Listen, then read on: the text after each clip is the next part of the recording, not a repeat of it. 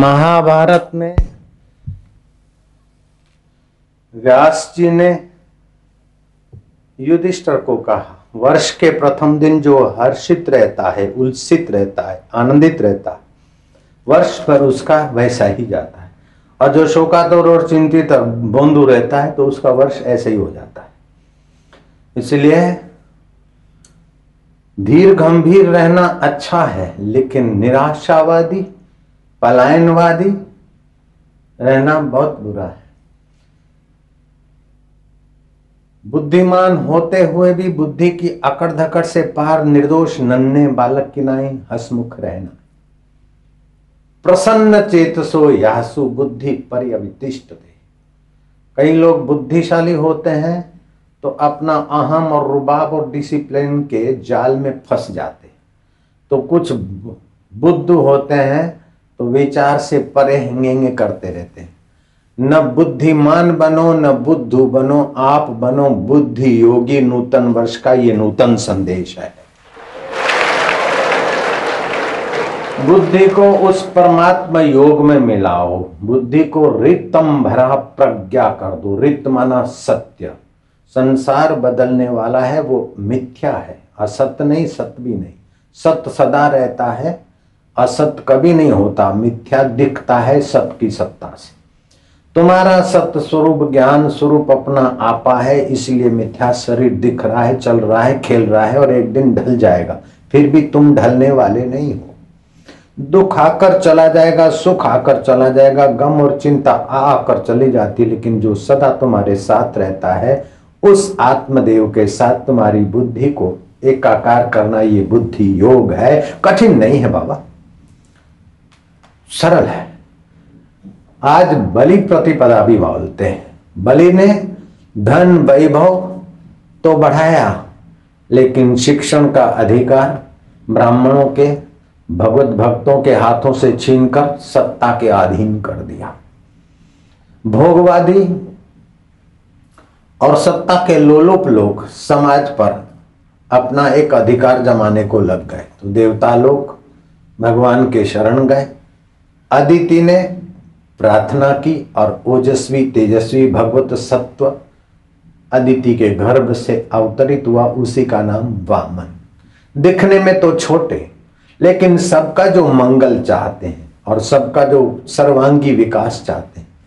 भौतिक ऐश्वर्य वास्तविक में ऐश्वर्य नहीं है, आत्म ऐश्वर्य ही वास्तविक में ऐश्वर्य है। भौतिक सुख वास्तविक में सुख नहीं है, आत्म सुख ही वास्तविक में सुख है। तो भोगवादी संस्कृति को, भगवतवादी संस्कृति बनाने के लिए जो अवतरण हुआ, उसे वामन कहा जाता है।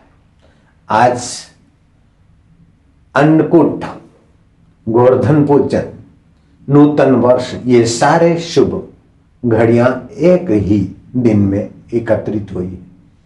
इसके साथ साथ इन घड़ियों का दृष्टा सृष्टा साक्षी अपना आत्मदेव वो अपना निज स्वरूप है, उसको पाना कठिन नहीं है, लेकिन मिथ्या की आसक्ति छोड़ना कठिन है और आसक्ति छोड़ने के लिए बुद्धि का योग चाहिए।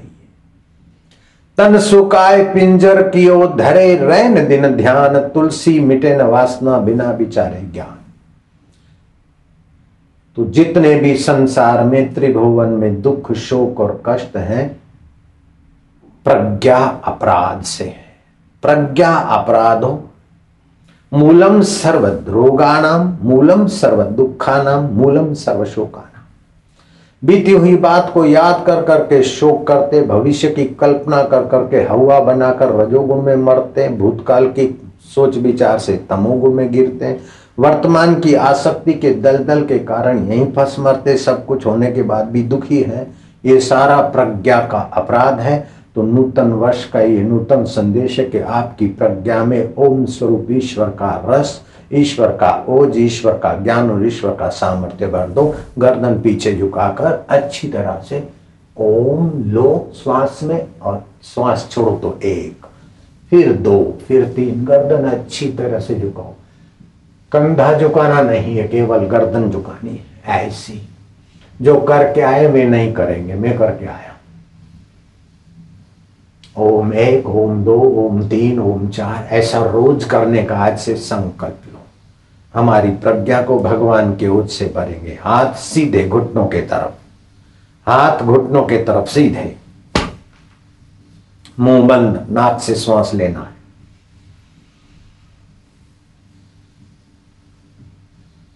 झटके से नहीं छोड़ना है। ज़्यादा ज़ोर से नहीं छोड़ना है, नहीं तो नाड़ियों में कमज़ोरी आ सकती है। शांति से लो तेज और छोड़ो शांति से। पान, मसाला, शराब, कबाब, जो भी कुछ करता है, सुख के लिए करता है। अगर इस प्रकार का प्रयोग करे तो उसको भजन का सुख मिलेगा तो विकारों और पापों का सुख उसको तुच्छ लगेगा। और विकारों और पापों का सुख नहीं ले रहा है और भजन करता तो ये सुख मिलेगा तो भजन में अच्छी तरह से गति हो जाएगी। जानामी धर्मम नच में प्रवृत्ति। जानते कि ये अच्छा रास्ता है, लेकिन चल नहीं पाते। जानते हैं कि ये फंसना है माया में। ये दिक्कत है, फिर भी दिक्कत से छूट नहीं पाते। क्यों? कि बुद्धि का अपराध गया नहीं, प्रज्ञा का दोष गया नहीं। प्रज्ञा निर्दोष नारायण के बल से बलवान नहीं हुई। तो ये प्रयोग आपकी प्रज्ञा को निर्दोष नारायण के सुख से पुष्ट करेगा। क्या करना है? लंबा श्वास लो। दोनों नथुनों से। होठों को आगे सीटी के तरीके जैसे होठ होते नहीं ऐसे होठों को करने से दोनों नथुनों से श्वास आएगा। खूब लो खूब लो लो लो और लो फेफड़ों की छुपी हुई ऊर्जा को भी जागृत होने का मौका मिलेगा। कई छिद्र बंद पड़े रहते हैं। लो श्वास। और लो। मैं करता हूँ, ऐसे करोगे, होठ बंद करके कंठ से ओम का उच्चारण करोगे।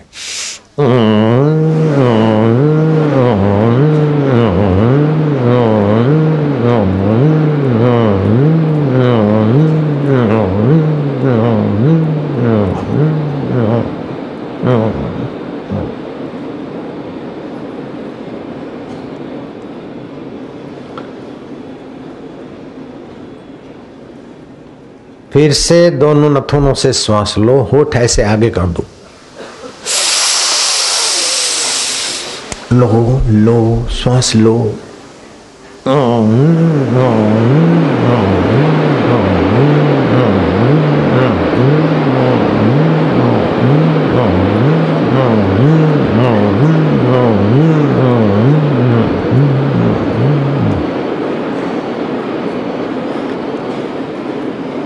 ऐसा करने के बाद ध्यान भजन में बहुत बहुत शीघ्र बरकत और आनंद आने लगेगा।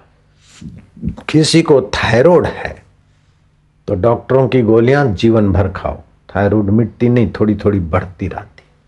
कुछ दबती है, लेकिन समय पाकर पचास एम की गोली, फिर साठ की पचहत्तर की, फिर सौ की, सवा सौ की, लोग न जाने कितनी कितनी लेते होंगे लेकिन ये प्रयोग करने से थायराइड होगा नहीं, है तो फिर धीरे धीरे समय पाकर चला जाएगा।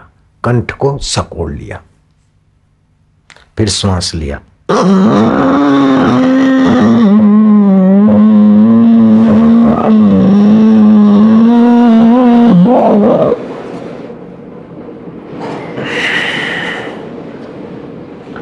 आप गलत कर रहे हैं। बेवकूफ़ी हमको पसंद नहीं है। बुद्धि का कितना दिवाला है। खाली देखो बेवकूफ़ी का प्रदर्शन आज मत करो।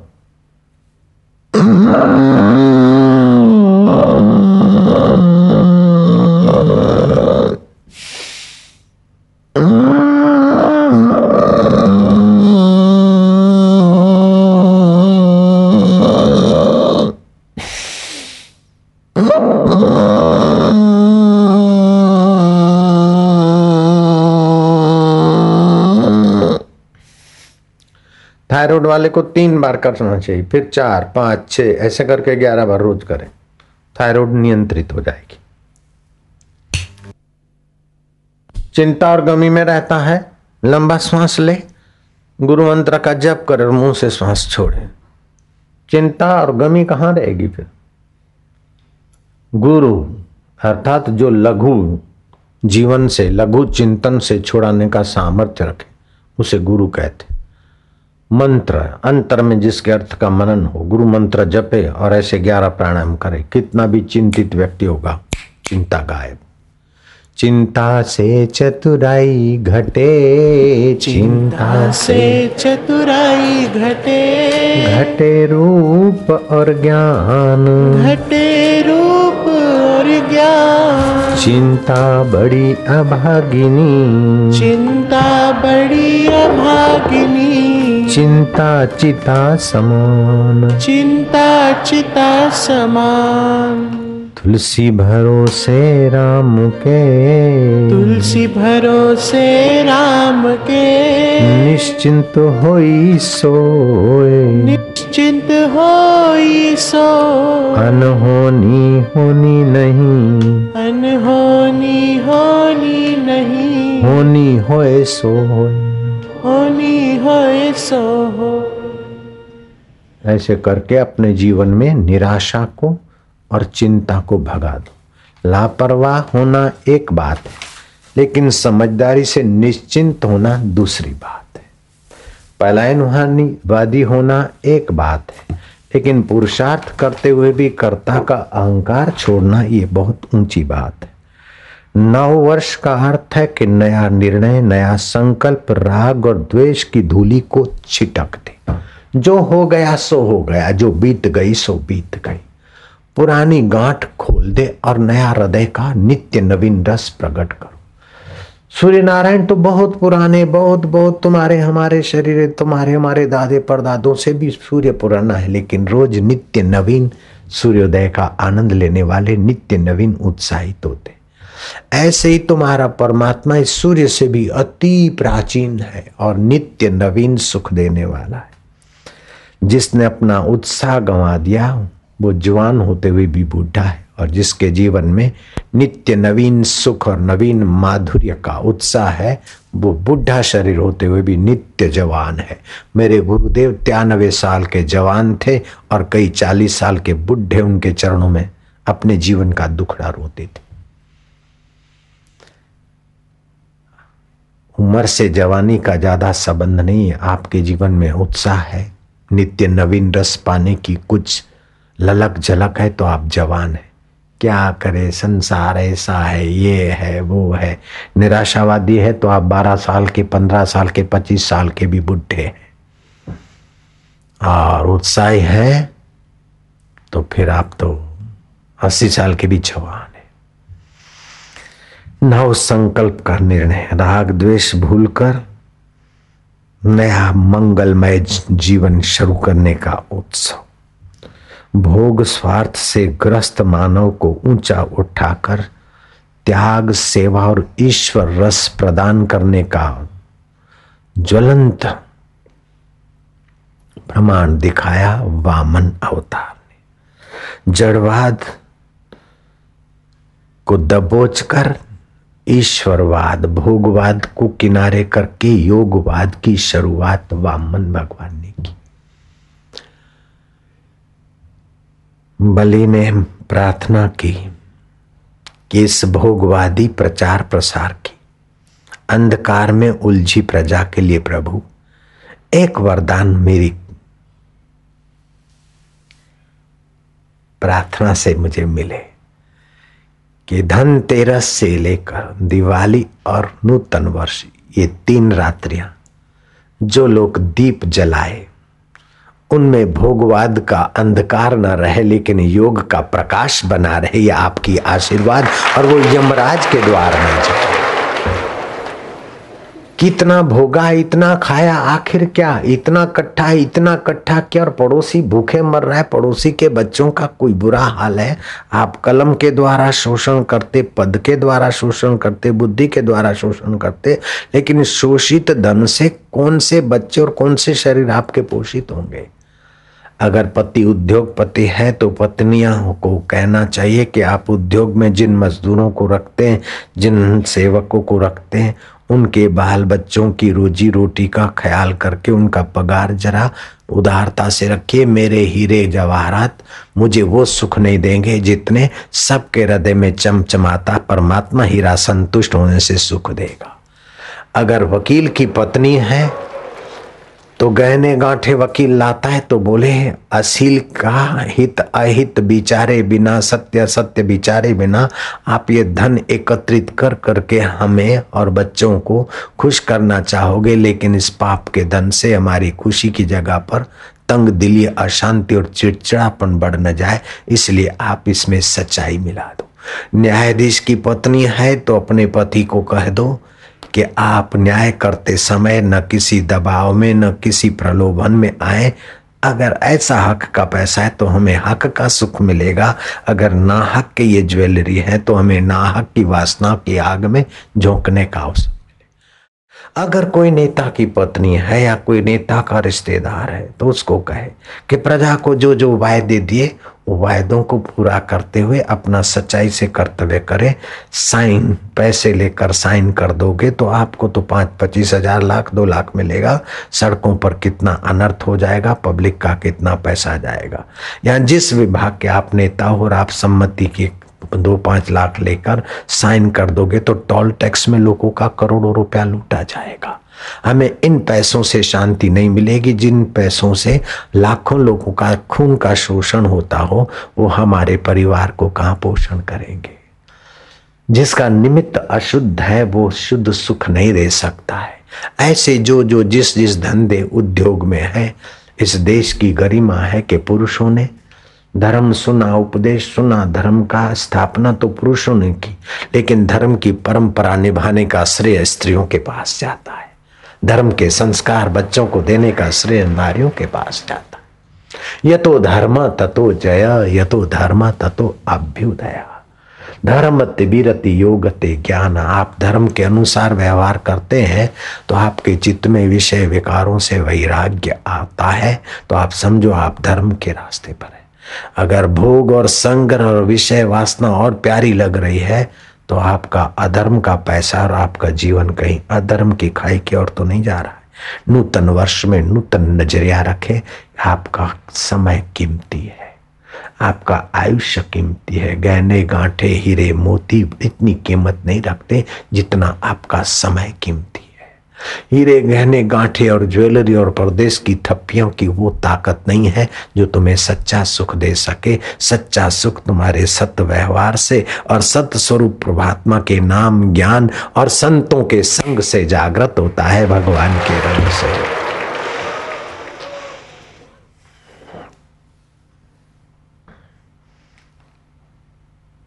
संतों का संग ये बताता है कि रहने वाला वो नित्य सुख पालो। न गम दुनिया का है मुझको, न दुनिया से किनारा है।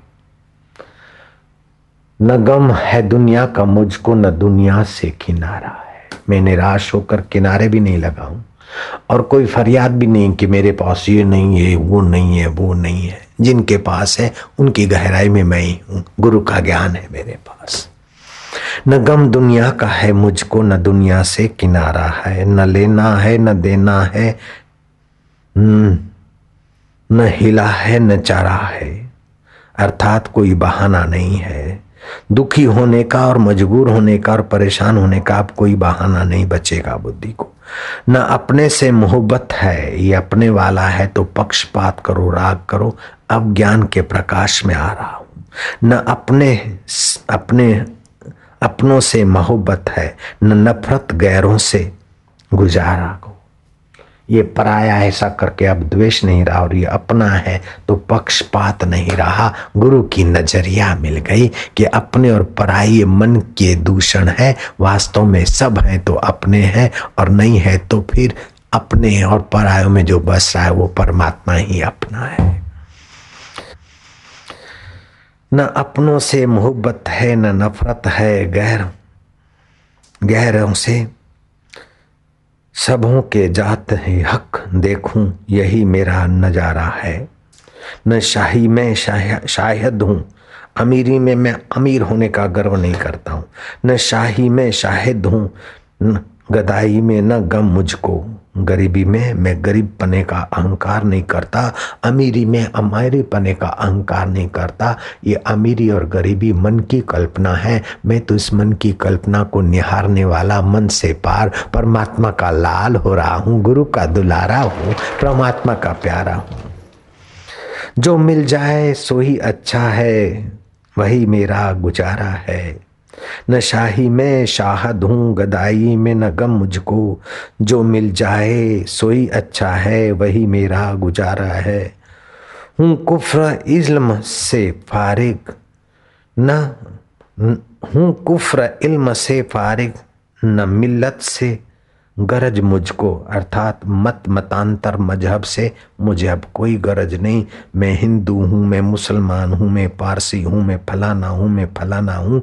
ये सारा काल्पनिक व्यवहार माया का खेल है। मैं तो सनातन सत्य स्वरूप परमात्मा का हूँ और वो परमात्मा मेरी जिगरी जान बने बैठे न हिंदू, गी बिक्रो मुस्लिम हूँ, सबों में पंथ न्यारा है। अर्थात हिंदू, मुस्लिम, पारसी आदि में नहीं, ये तो शरीर पर लागू होते। मेरा पंथ निराला है चम चम चमकने वाले चैतन्य आत्मा का सुख ही मेरा पंथ है। ऐसे लोगों के लिए भगवान कहते तेषाम तेषामेव अनुकंपार्थ अहम ज्ञान जह नाश्यामी तुम भासते ज्ञान दीपो भास्वत। उन भक्तों पर कृपा करने के लिए उनके स्वरूप में होनेपन का जो मैं हूँ, दुख आता है तो दुखी हूँ। दुख गया लेकिन हूँ मौजूद है। सुख आता है तो सुखी हूँ। चिंता आती तो चिंतित हूँ। तो हूँ पना जो मौजूद होता है, वो हूँ पना है, पना जो है, अपना चैतन्य ज्ञान का है। मैं उनके हृदय में इस ज्ञान का प्रकाश कर देता हूँ। जो सदा रहने वाला ज्ञान है, जो अज्ञान को भी जानता है और दुनवी ज्ञान को भी जानता है, उस ब्रह्म ज्ञान को मैं उनके हृदय में प्रकट कर देता हूँ। तो व्यास जी महाराज कहते हैं, युधिष्ठर से, यो यादृशे न भावे न तिष्ठतस्याम युधिष्ठरा हर्ष दैन्यादि रूपेण तर्स्य वर्ष प्रयाति वही हे युधिष्ठर, आज नूतन वर्ष के प्रथम दिन जो मनुष्य हर्ष में रहता है, उसका पूरा वर्ष हर्ष और जो शोक में रहता है, पूरा वर्ष शोक में जाता है। मैं तो कहूँगा कि हर्ष में रहो, लेकिन एक बात और भी कहूँगा, हर्ष और शोक जिसके सामने से गुजर जाते हैं, उस परमात्मा में आने का आज नूतन संकल्प कर लो। दिवाली के शुभाशीष आपका धन धान्य, पुत्र, परिवार आयोग्य आयु, आरोग्य आयुष खूब बढ़ो और जुग जुग जियो। ये आशीर्वाद तो ब्राह्मण लोग देते हैं और लोग देते हैं। ये आशीर्वाद देने की मेरी ताकत नहीं है। कल मैंने बताया। मैं तो ये कहूँगा कि धन, धान्य, पुत्र, परिवार और जुग जुग जियो, ये सब ठीक है। लेकिन जुग जुग में जो सदा जीता हुआ है, उस परमात्मा पिया को प्रेम करो। बाद में ये चीज़ें तो जैसे पुरुष के पीछे छाया की नहीं आती है, ऐसी ये चीज़ें तो नन्नी नन्नी तुम्हारे पीछे अपने आप भागी आएगी। रविंद्रनाथ टागोर प्रार्थना करते थे कि बाबा मुझे दुखों से बचाओ, ऐसी मैं प्रार्थना नहीं करता हूँ। और मुझे सुख मिल जाए ऐसी भी मैं प्रार्थना नहीं करता हूँ। लेकिन ये सुख और दुख दोनों आने जाने वाले हैं। मैं तुझ में रहूँ, इतनी ही मेरी प्रीति और प्रार्थना है। और जब भगवान में रहोगे तो सुख दुख की कोई माना ही नहीं। सुख के लिए ललक नहीं और दुख के भय नहीं। जो सुख से ललक रखता है तो अंतकरण मलिन होता है। और दुख से भयभीत होता है तभी अंतकरण मलिन होता है। तो अंतकरण मलिन हुआ तो फिर बचा क्या? इसीलिए कृष्ण कहते हैं सुखम वा यदि वा दुखम सयोगी परमो मता। आज के दिन अन्नकूट गोवर्धन पूजन। ग्वालों को कृष्ण ने पूछा, क्या कर रहे हो? बोले, इंद्र देव वृष्टि करते, आज इंद्र का पूजन करते। बोले, सत्ताधीशों का पूजन करते करते सुकड़ती गई प्रजा और शोषित होती गई। जयराम जी की। तुम गोवर्धन का पूजन करो, जो सचमुच में गोवर्धन ऊँचा ऊँचा है हरियाली हर बादलों को आकर्षित करता है, इसीलिए बरसात होती। सत्ताधीश की खुशामत नहीं, वास्तविकता का आदर को कितना सुकड़ोगे सत्ताधीशों के आगे? और जितना सत्ताधीशों के आगे आप सुकड़ते उतना ही वो आपको मूर्ख मानकर शोषण करेंगे। आप अपना मानवीय अधिकार और जीवनीय शक्तियों का रक्षण करिए। वो सर सर नहीं कि हर दर पे झुकता रहे, और वह दर दर नहीं जहाँ सज्जनों का सर झुक न जाए। शिवाजी महाराज,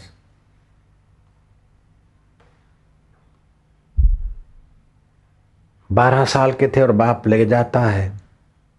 राजा के पास बेटा, सिर झुकाओ, प्रणाम करो, नहीं झुका, आँखें भी नहीं झुकी, हाथ जोड़ो, नहीं जोड़े।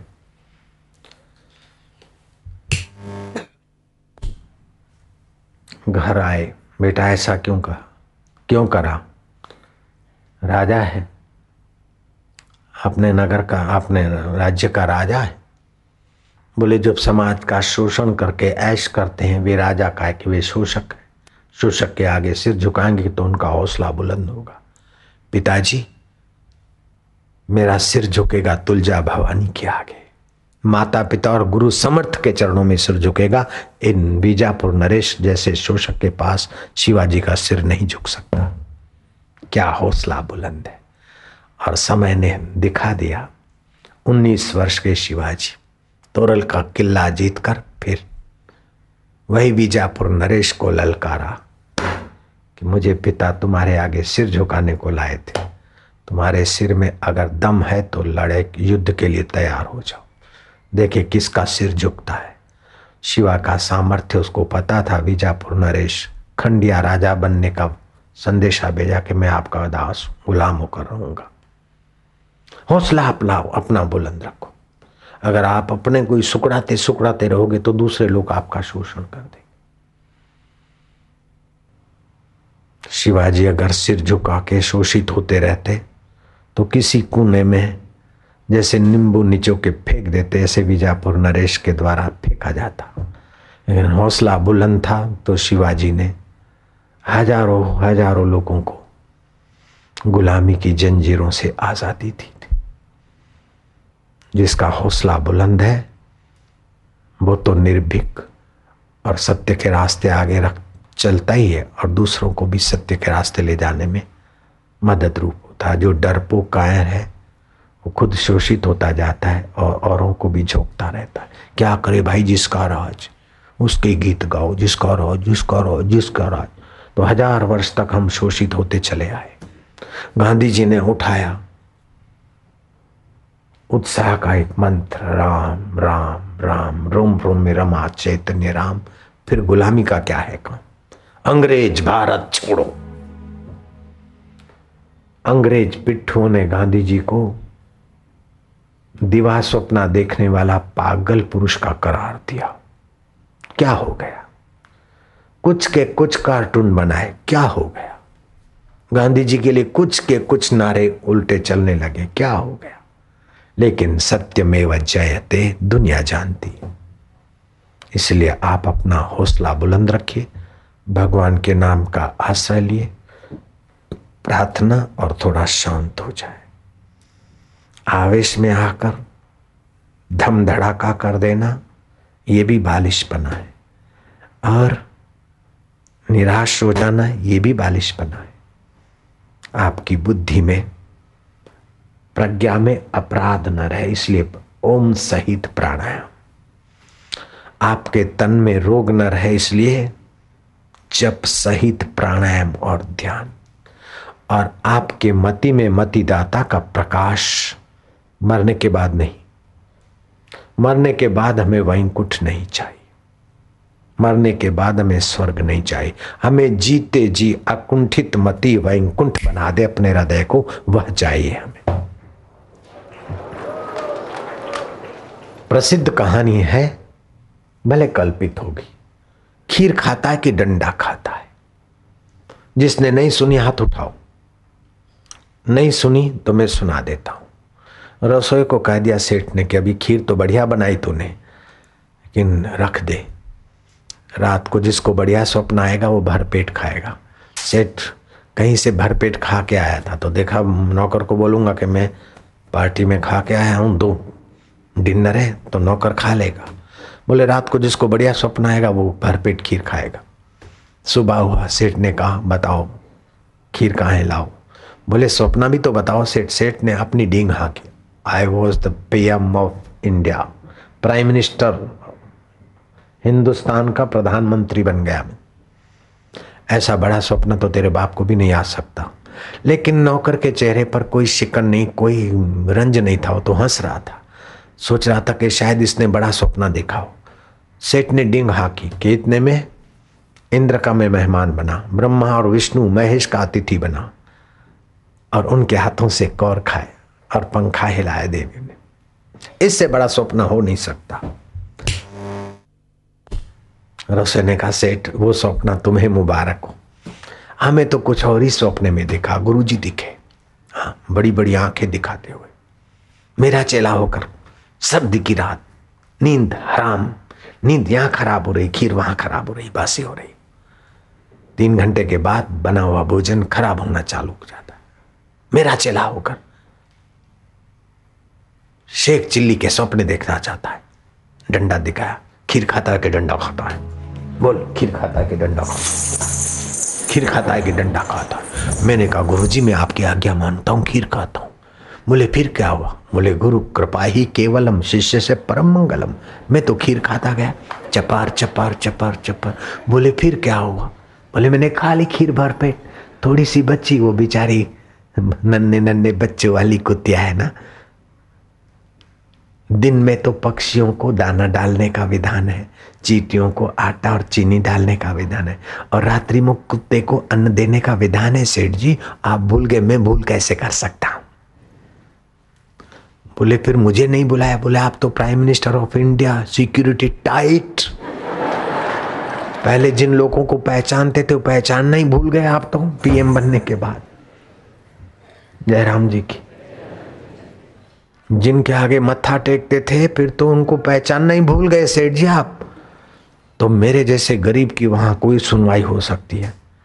अगर मैं वहाँ आता तो आप तो स्वर्ग में और वैंकुट में पहुँच गए। आपको पीएम पद मुबारक हो, आपको स्वर्ग का पद मुबारक हो, आपको वैंकुट मुबारक हो। हम तो गुरु की आज्ञा मानकर ताजी ताजी खीर खाएँगे, भूख मिठाएँगे और आनंद मनाएँगे। आप भी रोज ताजी ताजी खीर खाओ। ओम आनंदम, ओम माधुर्यम, ओम ओम आनंद, ओम ओम ओम माधुर्य, ओम। जल्दबाजी नहीं और शोरबाजी नहीं। अंदर में खीर खाना है, बाहर चिल्लाओ क्यों इतना? ओम ओम आनंद ओम ओम माधुर्य मशीन की नहीं बोलोगे तो खीर नहीं मिलेगी परिश्रम मिलेगा मशीन की नहीं बोलोगे तो खीर नहीं खा पाओगे बोलते समय बोलो उतनी देर फिर शांत हो जाओ तब खीर का उद्घाटन होगा बेटे आदत है ना मशीन की नहीं रटा रटी निगुरे लोगों की नकल मत करो, तुम सगुरे हो ना?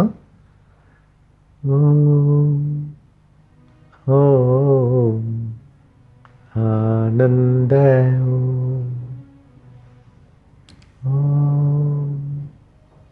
ओ आवाज़ न करो। माधुर्य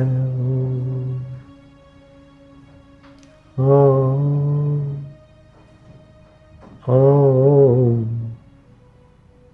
गुरु जी ओम। ओम। ओम। प्यारे जी ओम। ओम। ओम। माधुर्य ओम। ओम।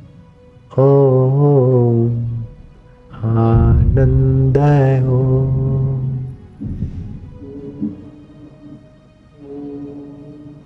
प्रभु जी ओम अभी अभी आत्म सुख की खीर का एहसास होगा।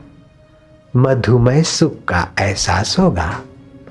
नूतन वर्ष का, नित्य नूतन प्रभु रस का, अभी आज यहाँ थोड़ा रस पान करते जाओ। गौ का दर्शन पुण्यदायी, पीपल का दर्शन पुण्यदायी, पीपल यहाँ दो है। संत का दर्शन पुण्यदायी, गाय के दूध, घी, गोबर, झरण आदि का दर्शन पुण्यदायी। हीरे का दर्शन, सपटिक और मणि का दर्शन पुण्यदायी। चांदी और सुवर्ण का दर्शन पुण्यदायी। गौघातक का दर्शन पापदायी। श्री कृष्ण ने नंद बाबा को बताया। कौन से पाप दर्शन और कौन से पुण्य दर्शन के प्रश्न पर श्री कृष्ण ने विस्तार से वस्तुओं के नाम लिए ये पुण्यमय दर्शन है। जो मूर्ख मनुष्य अपनी एक की बेकी के दर्शन करता है, वो पापमय दर्शन, रोग के कणों को नष्ट करके बीमारियों को आमंत्रित करता है। अपने मलमूत्र का दर्शन पापमय दर्शन है। घातकी व्यक्ति का दर्शन माता पिता के शोषक का दर्शन गुरु घातकी का दर्शन और पूजा पाठ पर ही जीवन यापन करने वाले का दर्शन, पुण्यमय दर्शन नहीं माना गया है।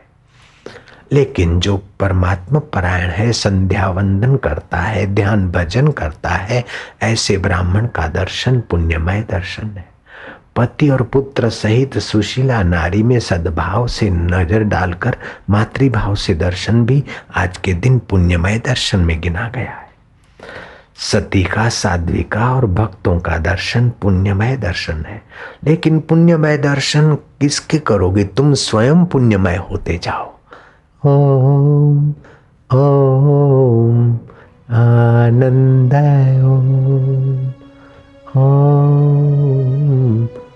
ओम माधुर्य ओम, जो जल्दी करे पड़ोसी उसको जरा अकल दे देना।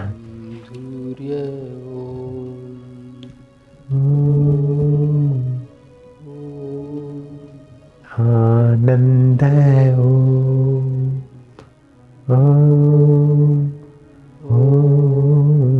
प्रभु जी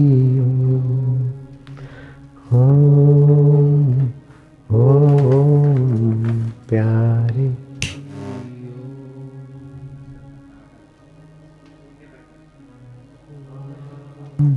माधुर्य ओम ओम, प्रभु जी ओम ओम, प्यारे जियो तुम्हारी रग रग पावन हो रही। है ये ओमकार मंत्र है। इसकी छंद गायत्री है। इस ओमकार के मंत्र की सामर्थ्यता का पहला दर्शन भगवान नारायण को हुआ था। इसलिए ओमकार मंत्र के ऋषि भगवान नारायण है। इसके देवता विश्वव्यापक, ब्रह्मांड व्यापक, हर हृदय की धड़कने चलाने वाले अंतर्यामी प्रभु स्वयं है।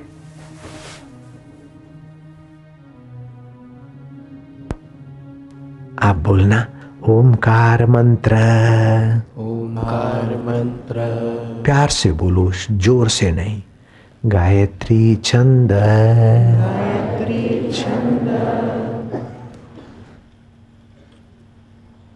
ज़ोर से जो बोले उसे अक्ल दे देना कि बेवकूफ़ मत बन। ओमकार मंत्र गायत्री छंद। परमात्मा ऋषि ही। अंतर्यामी देवता। ईश्वर प्रीति अर्थे। ईश्वर आनंद अर्थे। अंतर्यामी आनंद अर्थे। जपे विनियोग। इस महामंत्र का जप हम अंतर्यामी की प्रीति और आनंद के लिए ही कर रहे हैं। जो ज़ोर से बोले, उसको अकल दे देना पड़ोसी लोग। प्रीतिपूर्वक बोलना बेटे।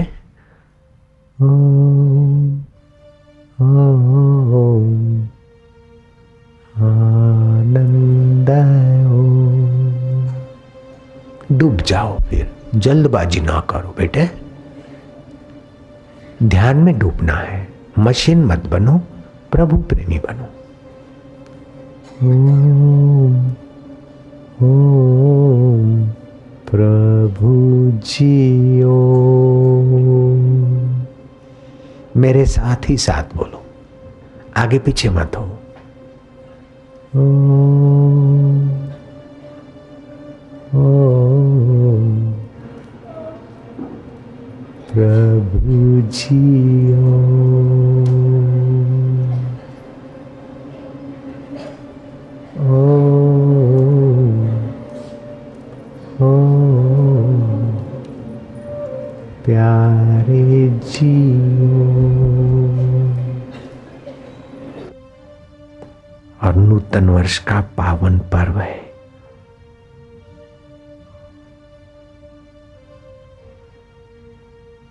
जो चिंता और रोगग्रस्त होते हैं, वे जो स्वप्न देखते हैं, वे स्वप्न झूठे होते हैं। इसलिए उन स्वप्नों को याद करके डरने की ज़रूरत नहीं है। जो चिंताग्रस्त व्यक्ति है, रोगग्रस्त व्यक्ति है, उनको ऐसे कोई डरावने सपने आए तो वे झूठे सपने होते निष्फिकर हो जाना।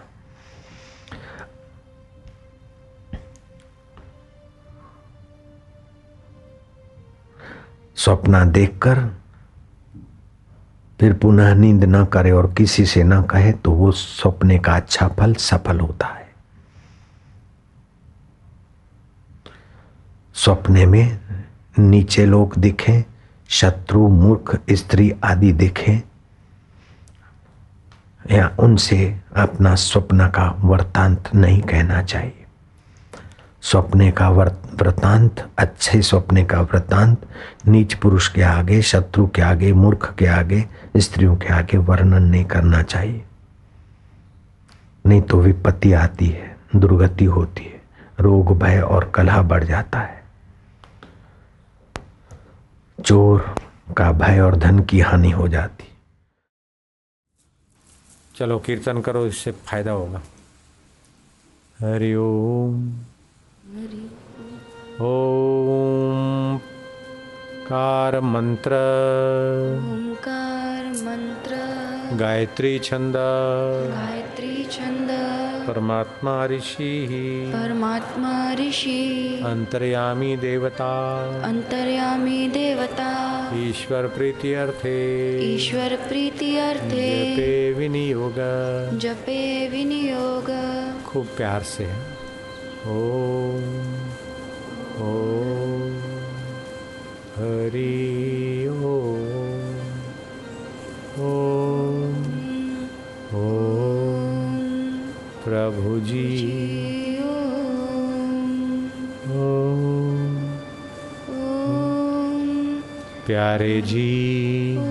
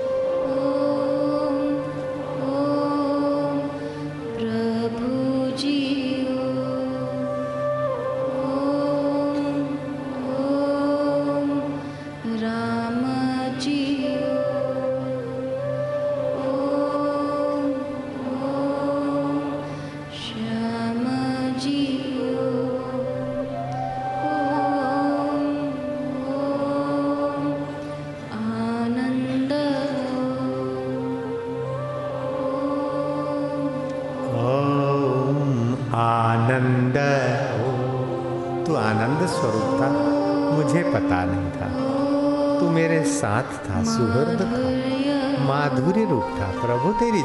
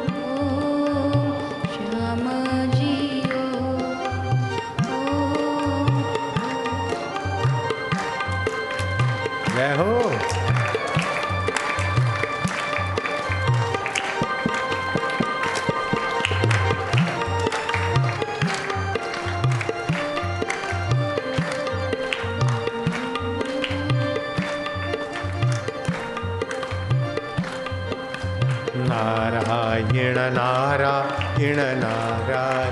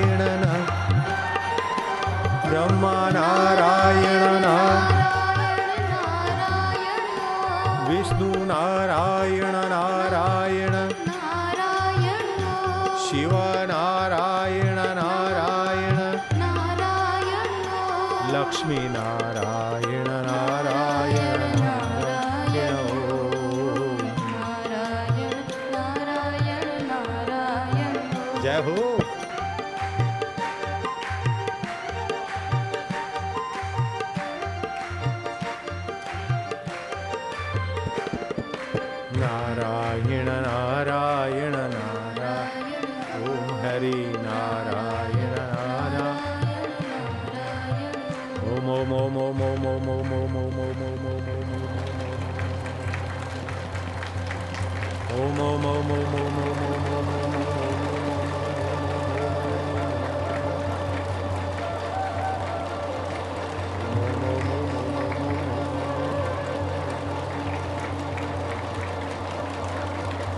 Hari Om